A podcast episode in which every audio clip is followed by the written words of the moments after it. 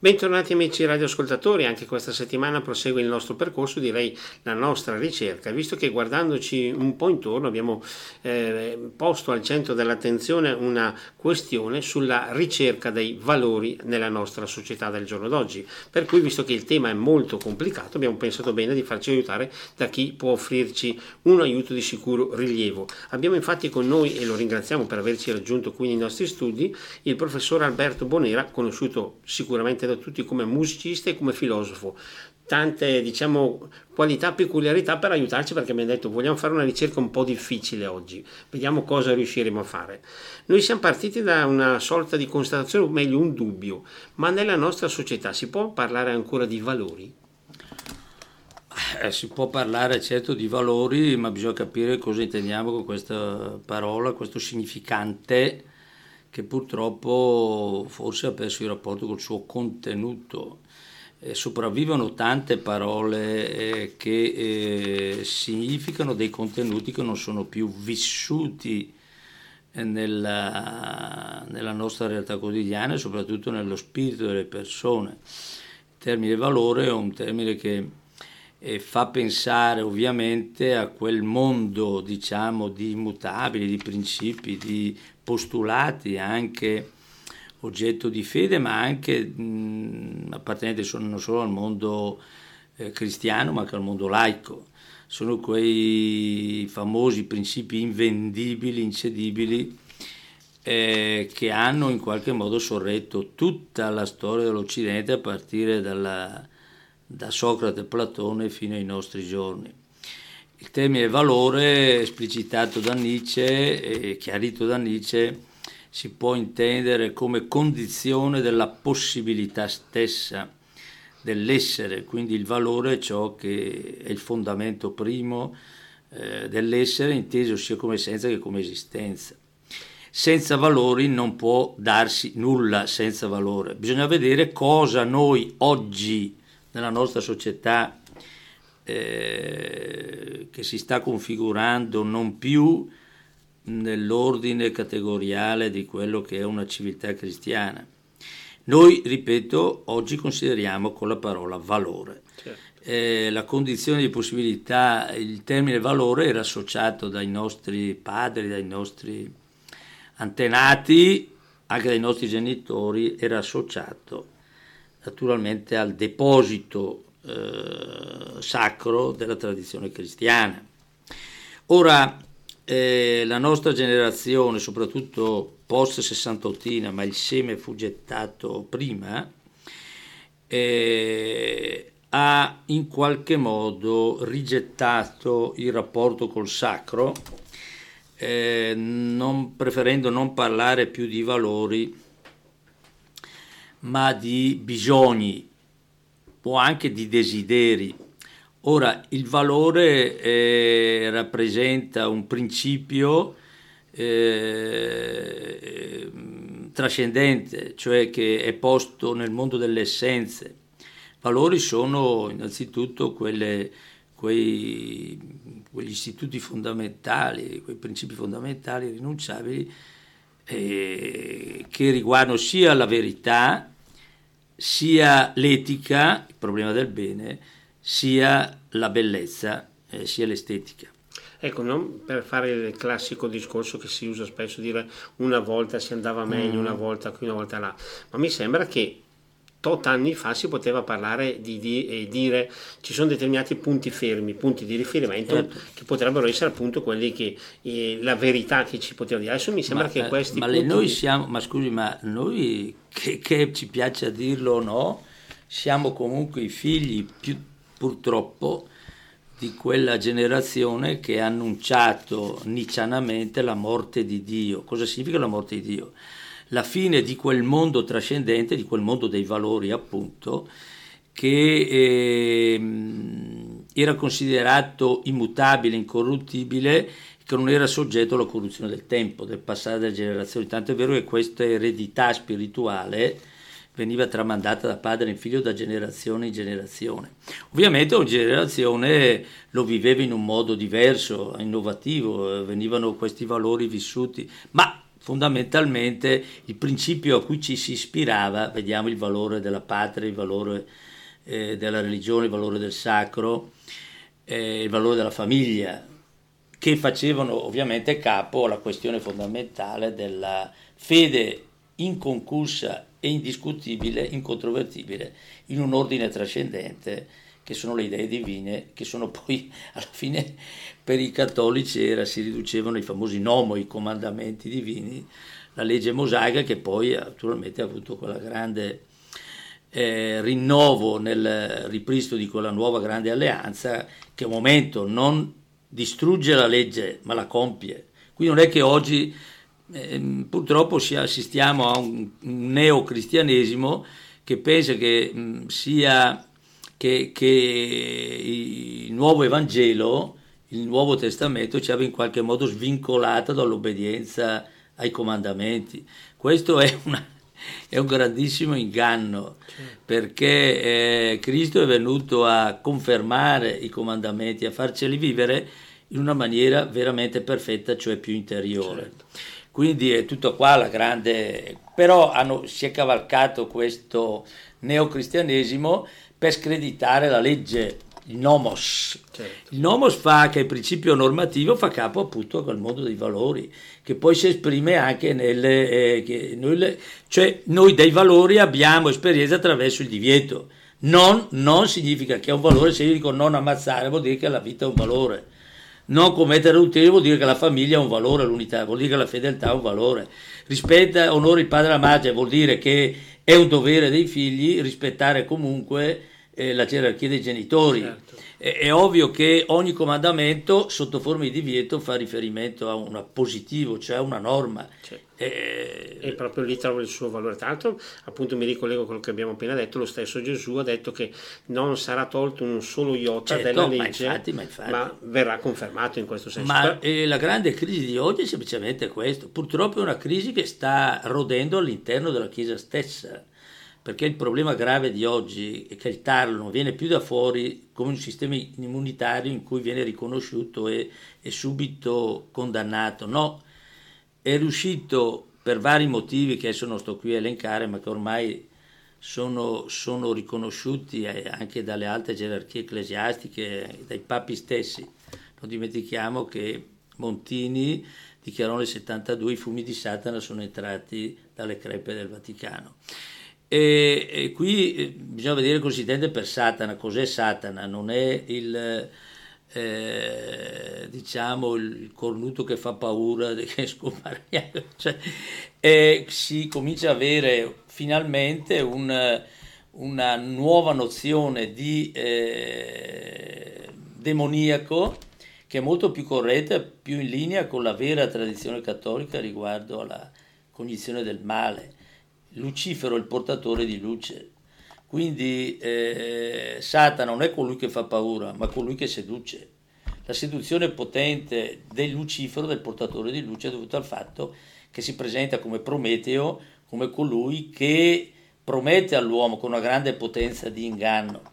Questo inganno eh, ci ha fatto tutti pensare che posse, potessimo vivere prescindendo dai valori della tradizione, dai comandamenti, e, adesso chi parla ancora di valori eh, lo, ne parla sì in modo assolutamente personale, perché è una questione, è un patrimonio di ogni persona, di ogni individuo. Purtroppo non è più un patrimonio della societas.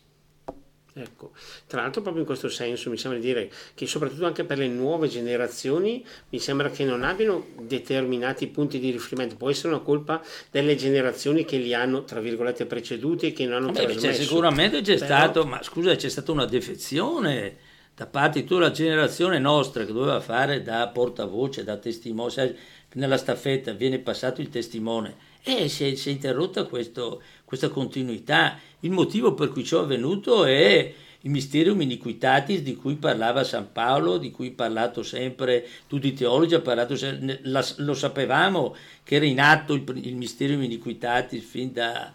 e purtroppo non è stato riconosciuto neanche dai rappresentanti della Chiesa e questo è il problema grave, ma questo però si sapeva perché nelle scritture Paolo, secondo lettera ai Tessalonicesi, è molto chiaro ed esplicito, la potenza di inganno si insinuerà sul trono stesso di Dio. Quindi questa, eh, diciamo, ehm, allarme questo, doveva essere tenuto conto, si sapeva che dietro una seduzione della tecnica, del consumismo, della te- prima è venuta la grande seduzione marxista, no? 68 è stata la grande illusione che si potesse l'utero è mio lo gestisco io da lì sono cioè ma tutto è conseguenza di un tradimento di quel mondo di quel deposito valoriale che a un certo punto per cui la nostra generazione non ha più creduto nella sacralità di questo ma i semi erano io mi ricordo insomma avevo 17-18 anni già era in atto tutto questo fermento e lì ci sono stati e la diga ha ceduto. Non so per che motivo e beh, è come il Vaillon, guarda caso nel 63, o meglio la diga c'era, però lì è crollata la montagna, quindi non è più, forse la diga, la diga ha tenuto anche, ma è crollata quel pezzo di monte che ha fatto tracimare l'acqua, che, è un po' una prefigurazione di quello che, che, che è avvenuto. Certo. E allora, quei pochi che hanno tenuto, e sono i martiri, i famosi testimoni della nostra, sono stati anche oggi aborriti. Quindi abbiamo anche, siamo, eh, assistiamo oggi a un un fenomeno che eh, era mm, mm, impensabile eh, dai nostri padri e dai nostri genitori. Non solo il ritocco, il cambiamento, la riforma, la modernità, no, il rovesciamento addirittura della tavola valoriale, con il rischio che in una società liquida come quella che è stata definita, che è equipollente, per cui non si distingue più il bene dal male, il brutto dal bello, il vero dal falso, quello che trionfa è sicuramente l'ambiguità tipicamente luciferina, perché il, è il campo più... Eh, eh, abbiamo proprio steso un tappeto a nozze per un nuovo modo, modus eh, pensandi, cioè un, un nuovo formamentis per cui riteniamo che bene e male siano equipollenti. Ecco, proprio qui mi voglio ricollegare perché in effetti adesso sembra nella nostra società che sia tutto uguale, sia tutto la società in, è tutto equipollente, equipollente vale lo stesso. Una guida dovrebbe essere. Ma la guida oggi non c'è a livello istituzionale, a livello, non c'è più. Questo bisogna metterselo in testa. Ce l'abbiamo per fortuna assunto dal latte delle nostre madri e nelle scritture. Per fortuna noi dobbiamo è una, una, grazia questa, eh? io per fortuna mi, mi, ci sono delle voci isolate qua e là, le famose o voci di colui che chiama nel deserto, ci sono, bisogna trovarle, bisogna discernere perché in un mondo così confuso c'è il rischio anche che sorgano i cosiddetti falsi profeti, no? perché mitomani e di vario genere, oggi qual è il grosso pericolo? Ma la vera crisi della morte di Dio è che l'uomo non ragiona più, cioè la grande crisi non è della fede, sai, ma è della ragione. Qui oggi riuscire a ragionare, perché una fede che toglie la ragione non è una vera fede, la fede deve fondarsi, fondarsi deve avere il suo fondamento, argomento, diciamo, anche nella ragione. Oggi eh, quello che trionfa oggi sembra nell'ambito del rapporto col sacro il cosiddetto sentimento, ma non c'è niente più pericoloso del sentimento a, a farci deviare dalla, da, da, una retta cognizione del sacro. Quindi eh, non bisogna neanche illuderci che certe forme di sentimentalismo mistico siano la, una, dire, la riscoperta del, della tavola valoriale, perché laddove non c'è la ragione, non si ragiona, cose diverse, il calcolo eh, puramente scientista. L'uso della ragione non in senso meramente scientista, che mira al calcolo e al controllo della natura, ma la ragione è come pensare. Ti faccio un esempio. Kant eh, riteneva che questo mondo valoriale, appunto il mondo dei valori, il mondo identico, fosse pensabile ma non conoscibile. Quindi la sua negazione della possibilità di conoscenza metafisica è relativa al fatto che non è conoscibile il dato, il noumeno, il famoso noumeno, però è pensabile. Quindi ma chi, cos'è che è ancora la ragione? Cioè la ragione va intesa non solo come intelletto calcolante, ma va inteso come attitudine pensante.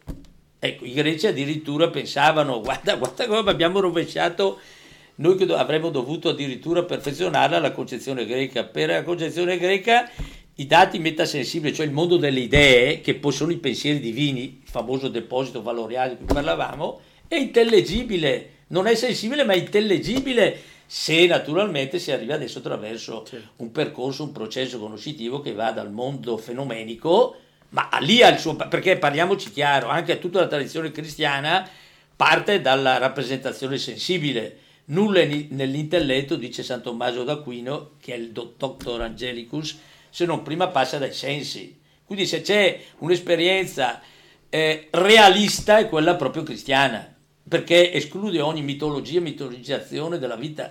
Tu, la vita deve, insomma, questa è una mela. Tanto per, oggi siamo arrivati a dire che San Tommaso d'Aquino, eh, qui chiudo il discorso, eh, metteva una mela eh, sulla, sulla, sua cattedra prima delle elezioni e, diceva, e c'era scritto in latino chi non eh, ammette che questa è una mela non può giovarsi delle mie elezioni.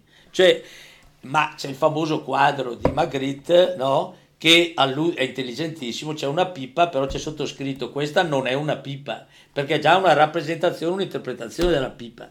Ora, se l'interpretazione viene a avere lo stesso equipollente valore della verità che si interpreta, vale più l'interpretazione, cadiamo in quel soggettivismo relativista, quel famoso assolutismo che aveva denunciato Ratzinger all'inizio del suo pontificato, dicendo che il suo pontificato doveva essere all'insegna della denuncia del contrasto al relativismo assoluto, quel soggettivismo relativista che aveva già anticipato Pirandello nella sua Uno Nessuno Centomila. Tanto è vero, lui diceva, il relativismo assoluto è quello che stiamo vivendo dietro le maschere del fondo. Erano rimaste le maschere, ma fondamentalmente nel sentimento dell'interiorità l'uomo era già immerso in un relativismo di questo genere. Ma è ovvio che venendo meno quella tabula normativa che è quella che genera poi la condivisione di una società. Oggi ognuno si è creato il suo paramondo, ecco. il suo mondo soggettivo, ma questo mondo soggettivo è talmente forte perché è un'autodifesa che diventa una specie di religione individuale e questa religione individuale che ognuno si crea, che è una sua difesa per carità, che ha mille ragioni, eh? non è che queste, queste, queste posizioni soggettive eh, non siano, però diventa una, una difesa eh, come dire, imposta perché non si vuole più affrontare il problema dell'assoluto e si chiamano assoluti questi valori perché sono absolutum, vuol dire sciolto da, da che cosa? Dalle opinioni soggettive. I greci dicevano chiaramente che è un conto le opinioni, è un conto la verità. Certo. Cioè, eh, e proprio questo individualismo mi ha portato proprio quella che era una domanda che, tra virgolette, stava un po' ronzando nell'aria in questa nostra puntata. Eh, il fatto che spesso e volentieri nei giorni nostri capiti di vedere queste situazioni di assoluto isolamento, io direi anche di egoismo, ognuno cerca di andare un po' tra virgolette per la sua strada, dice quando io faccio questo, io ho questi pensieri, io, io, io. E non è un altro dei problemi del nostro presente. Ma quello è un effetto, è un effetto di quello che abbiamo detto eh, l'io si isola nella sua ipseità, ipseità, nel suo solipsismo, perché non trovando più eh, garanzie nel, nel, contesto sociale di un, di un, idem sentire, ovviamente ha bisogno di crearsi un punto di riferimento, no? Una, perché tutti cerchiamo la presenza e la stabilità eh, in tutte le cose, non trovandola più in Dio, nel mondo delle essenze, dobbiamo trovare nella nostra esistenza. Allora ciascuno si crea Ovviamente, come il naufrago, crea la sua isola di salvataggio, la sua zattera in cui si sente sicuro. E questo eh, isola le persone l'uno dall'altro, ma in un certo senso le gratifica nel loro egoismo, egotismo, ma è un egoismo, vorrei dire, di difesa, quasi reso necessario dalla, dall'impotenza di quello che è proposto dall'altro. L'altro è ciò che ci precede. Eh? Cioè la nostra esistenza, qui c'è un problema fondamentale. Noi oggi viviamo il problema dell'esistenza, ma se tu parli di essenza non sa più cos'è. La gente non sa più cos'è, invece lo sapevano gli analfabeti, lo sapevano. Tu chiedi un esperto, ti metti in dus- eh, perso- un, un, grande trattato filosofo di cui non faccio il nome e il cognome perché lo considero comunque, lo stimo, eh, anche quando eh, sostiene delle ragioni che sono contrarie alla mia, alla mia tesi, lo stimo per la, perché usa la ragione, non so se rendo l'idea. Certo. E quando uno usa la ragione usa la dialettica. La dialettica ha, perm- ha permesso all'Occidente di raggiungere quei vertici sia nell'arte, sia nel pensiero, che eh, nella religione, in tutti gli aspetti della vita, sia nello Stato, nel diritto, quei, quei vertici, proprio perché siamo, abbiamo abbracciato il metodo dialettico che, che è ignoto a tutte le altre culture del mondo. Quindi la dialettica, oggi noi abbiamo parlando la dialettica, il dialeghe vuol dire il saper discorrere usando la razio, la ragione. Perdiamo, ecco perché l'Occidente oggi è in crisi. L'Europa, ma l'Europa non ha rigettato come dire, il fondamento della nostra dialettica che è nata ancora con Platone e che poi è stata confermata dal pensiero cristiano, eh, anzi rafforzata eh, perché ci ha dato anche il fine, la sintesi e il regno a cui siamo incamminati. Quindi e in questo senso allora tutto questo nostro correre frenetico dei giorni in oggi sì, è, però... è una briga inutile, una briga inutile, il nichilismo nella sua fase peggiore, cioè quella attiva, si chiama nichilismo attivo, lo chiamano i filologi giustamente, cioè corrono dietro al nulla. Sì, perché è più, gra- è più grande, ma non si deve mai da nessuna parte. Ma è ovvio, perché non c'è... Ma scusa, eh, ma allora, allora, noi siamo, non lo dico io, l'hanno detto grandissimi filosofi, pensatori e sono stati accolti dall'intellettualità. Il, il dominio della tecne, cos'è la tecne?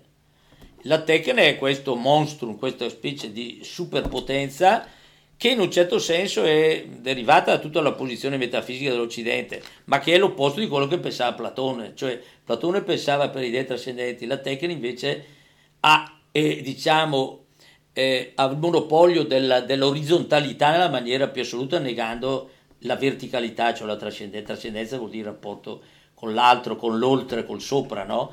Eliminando ogni gerarchia, la tecnica domina in maniera assoluta, è spersonalizzata, Momento, la tecnica è abbastanza a se stessa, quindi distrugge tutti i fini. Noi oggi dice, la gente corre, ma corre per la tecnica. La tecnica non ha fini eh, e deve solo implementare se stessa. Questa è un po' la eh, incarnazione, di, se vogliamo, la reificazione di quel, di quel Supermensch che aveva profetizzato Nietzsche, il superuomo, cos'è? E colui, la volontà di potenza del superuomo, è bastante a se stessa, deve continuamente trascendersi. Questa è un po' la realizzazione. Certo. Eh, però eh, qual è la differenza fra il, il nichilismo eh, eh, nicciano che ha inebriato di sé tutto il primo Novecento fino alla bomba atomica? Perché il primo Novecento, cioè l'inaugurazione della tecnica avviene con la bomba di Hiroshima eh? e ci siamo di fronte a qualcosa di talmente potente di fronte a cui l'uomo dice cosa posso fare, si è reso conto dell'impotenza. Allora, questa tecnica prima era un mezzo, ma quando è diventato un fine abbastanza a se stesso, noi ci siamo arresi perché abbiamo capito che questo mostro che noi stessi abbiamo creato, un po' la storia di Frankenstein, no? Adesso nasce l'intelligenza artificiale, figurati cos'è. È l'uomo che si fa dominare da una macchina che lui stesso ha creato. Questo per la grande festa di Lucifero che non vedeva altro, non aspettava altro che questo, che questo momento. Chi resiste? Eh, ci sono i martiri, ci sono i testimoni. Testimoni può essere tu, io, il signore che il regista, quello che incontri per la strada e non c'entra l'appartenenza sociale o, o non so, il, grado di istruzione dell'aula, non conta più niente. Conta il fatto che uno è, ha, ha, forse ha saputo tesaurizzare quello che la madre gli ha infuso. Dal latte materno noi abbiamo avuto la sapienza, perché la sapienza è quello che ci permette di discernere mentre la, la cosiddetta erudizione, non ci, non ci, non ci, eh, l'esperto può non avere il discernimento, semplicemente c'è la sapienza. Prima abbiamo sfiorato il tasto quando facevamo riferimento alla bomba atomica del fatto che a un certo punto l'uomo rischia di trovarsi nella consapevolezza, o meglio di arrivare alla consapevolezza di essere limitato, di non avere possibilità di fare qualcosa di eh, fondamentale per la sua stessa esistenza. Beh, paradossalmente oggi l'uomo pensa di essere libero e questo è il problema grave. Cioè, pur essendo in una grande, sotto una grande morsa che lo tiene prigioniero e che lo, lo, lo inchioda alla sua limitatezza senza dargli possibilità di, di di un esito, come dire, personale, trascendente, e questo trascendente ovviamente, per possibilità di affermarsi, si crede libero. Questo è il grande inganno. Certo. Ora, come spezzare questo inganno? Eh, lo sapranno i posteri. Io ho un'idea, un altro ne ha un'altra, ognuno deve cercarsi la sua, il suo farmaco, secondo me, dopo ognuno... Prego, certo, prego. però stavo dicendo, questa consapevolezza della propria limitazione Sì. non può diciamo essere collegato, meglio perché non è collegata allora a una ricerca di un qualcosa che mi può rendere meno limitato, quindi alla ricerca di Dio?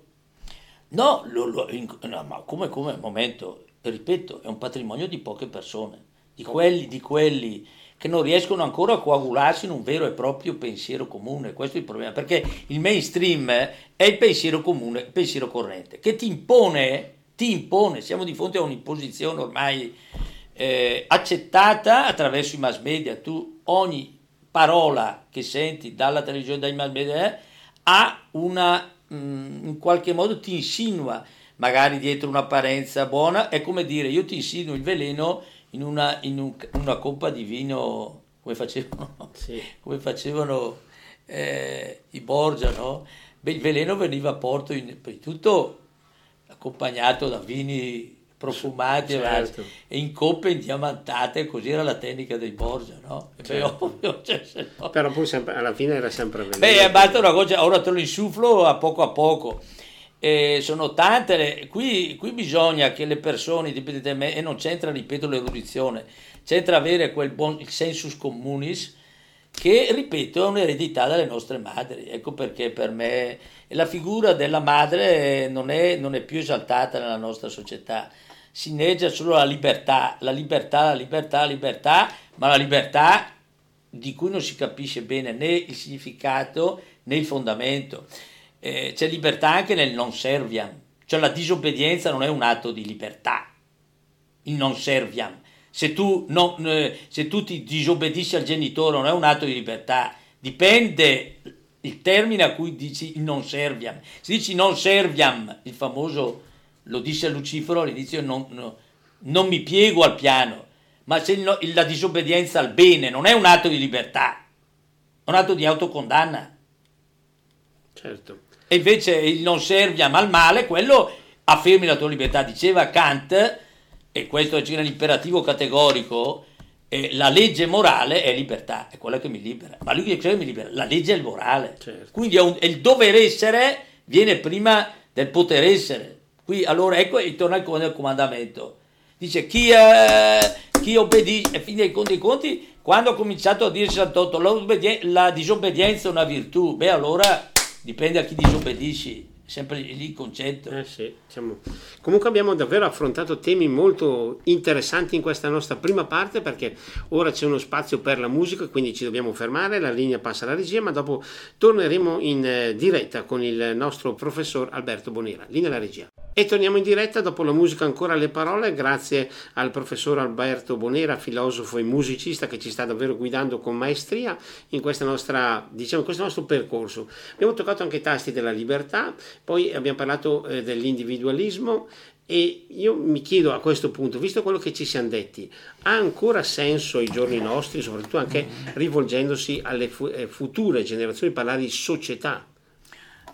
Eh, allora, la, socie- società, la società è sempre il risultato di, di individui che la compongono. Se, dice Tolstoi, se un cuore si accende, mille altri cuori si accendono.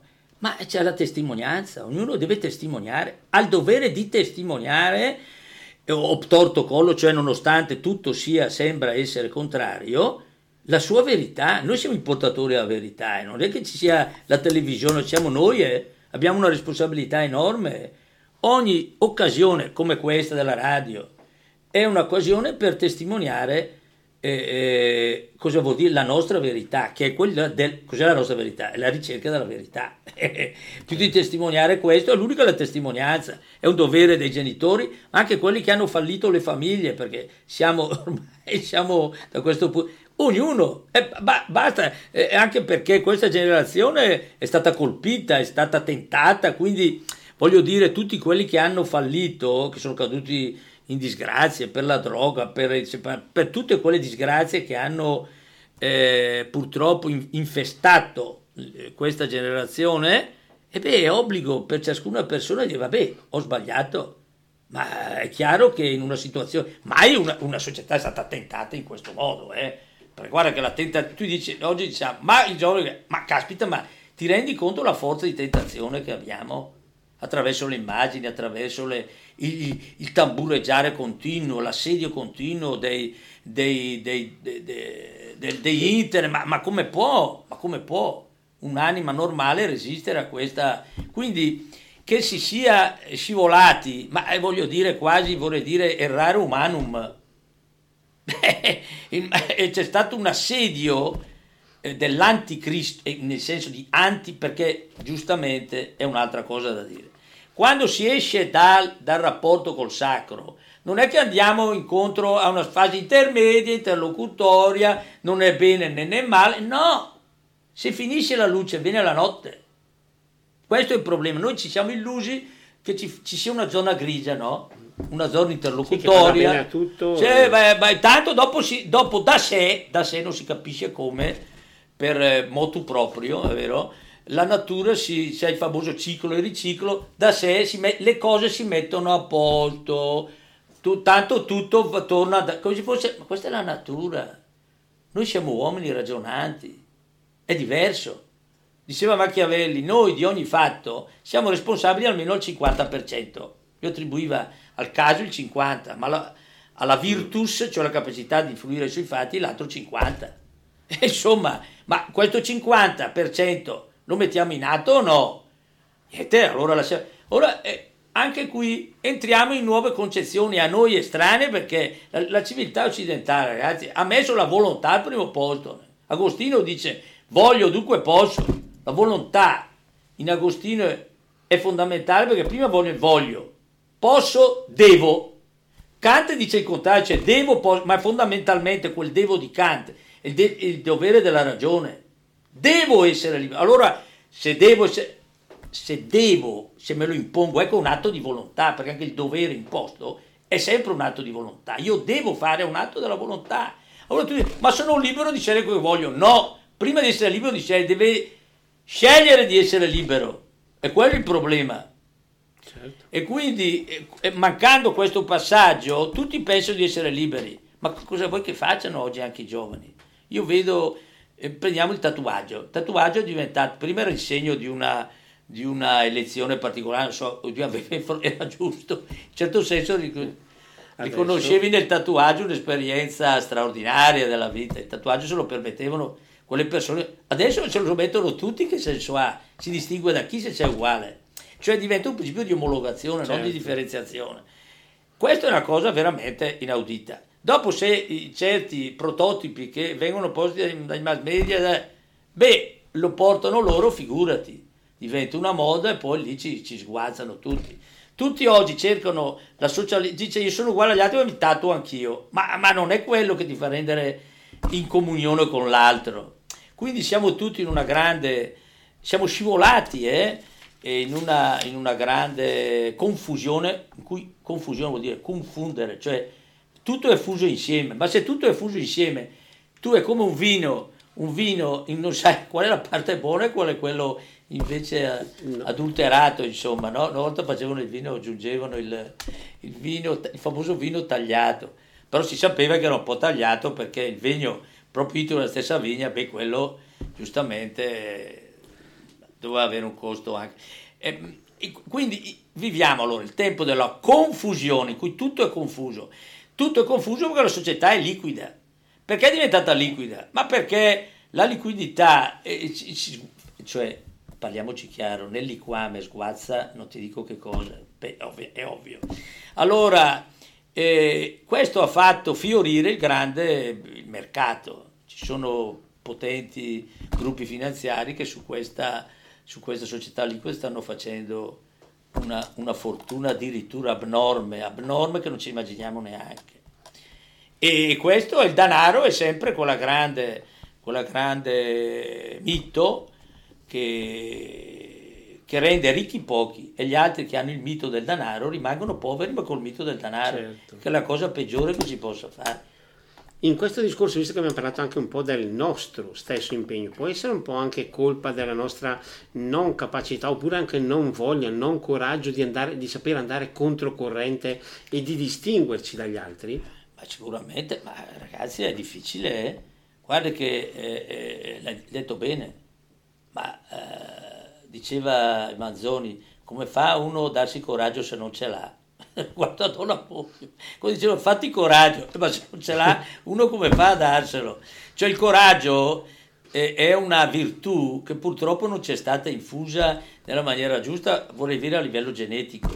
Se tu pensi che il fior fiore della gioventù maschile europea è caduta nei campi della Russia e a Leningrado c'è stato uno sterminio, milioni e milioni di persone, tutti, tutti maschi, tutti uomini, è ovvio che quei geni lì dove sono andati a finire? Lì avevano il coraggio, caspita gli alpini che affrontavano eh, ad arma bianca il nemico per difendere i sacri confini della patria che adesso non sono più sacri. Quindi anche il Foscolo quando dice finché sarà santo il sangue è considerato, dice giustamente nella chiusa dei sepolcri una grande, finché Ettore tu avrai gloria, finché sarà considerato santo, fia santo il sangue per la patria versato. Ma lo consideriamo ancora santo noi il sangue per la... 650.000 giovani hanno dato il sangue, non hanno concesso qualche ora, hanno dato il sangue per darci la libertà ai confini sacri della patria e noi che ne abbiamo fatto?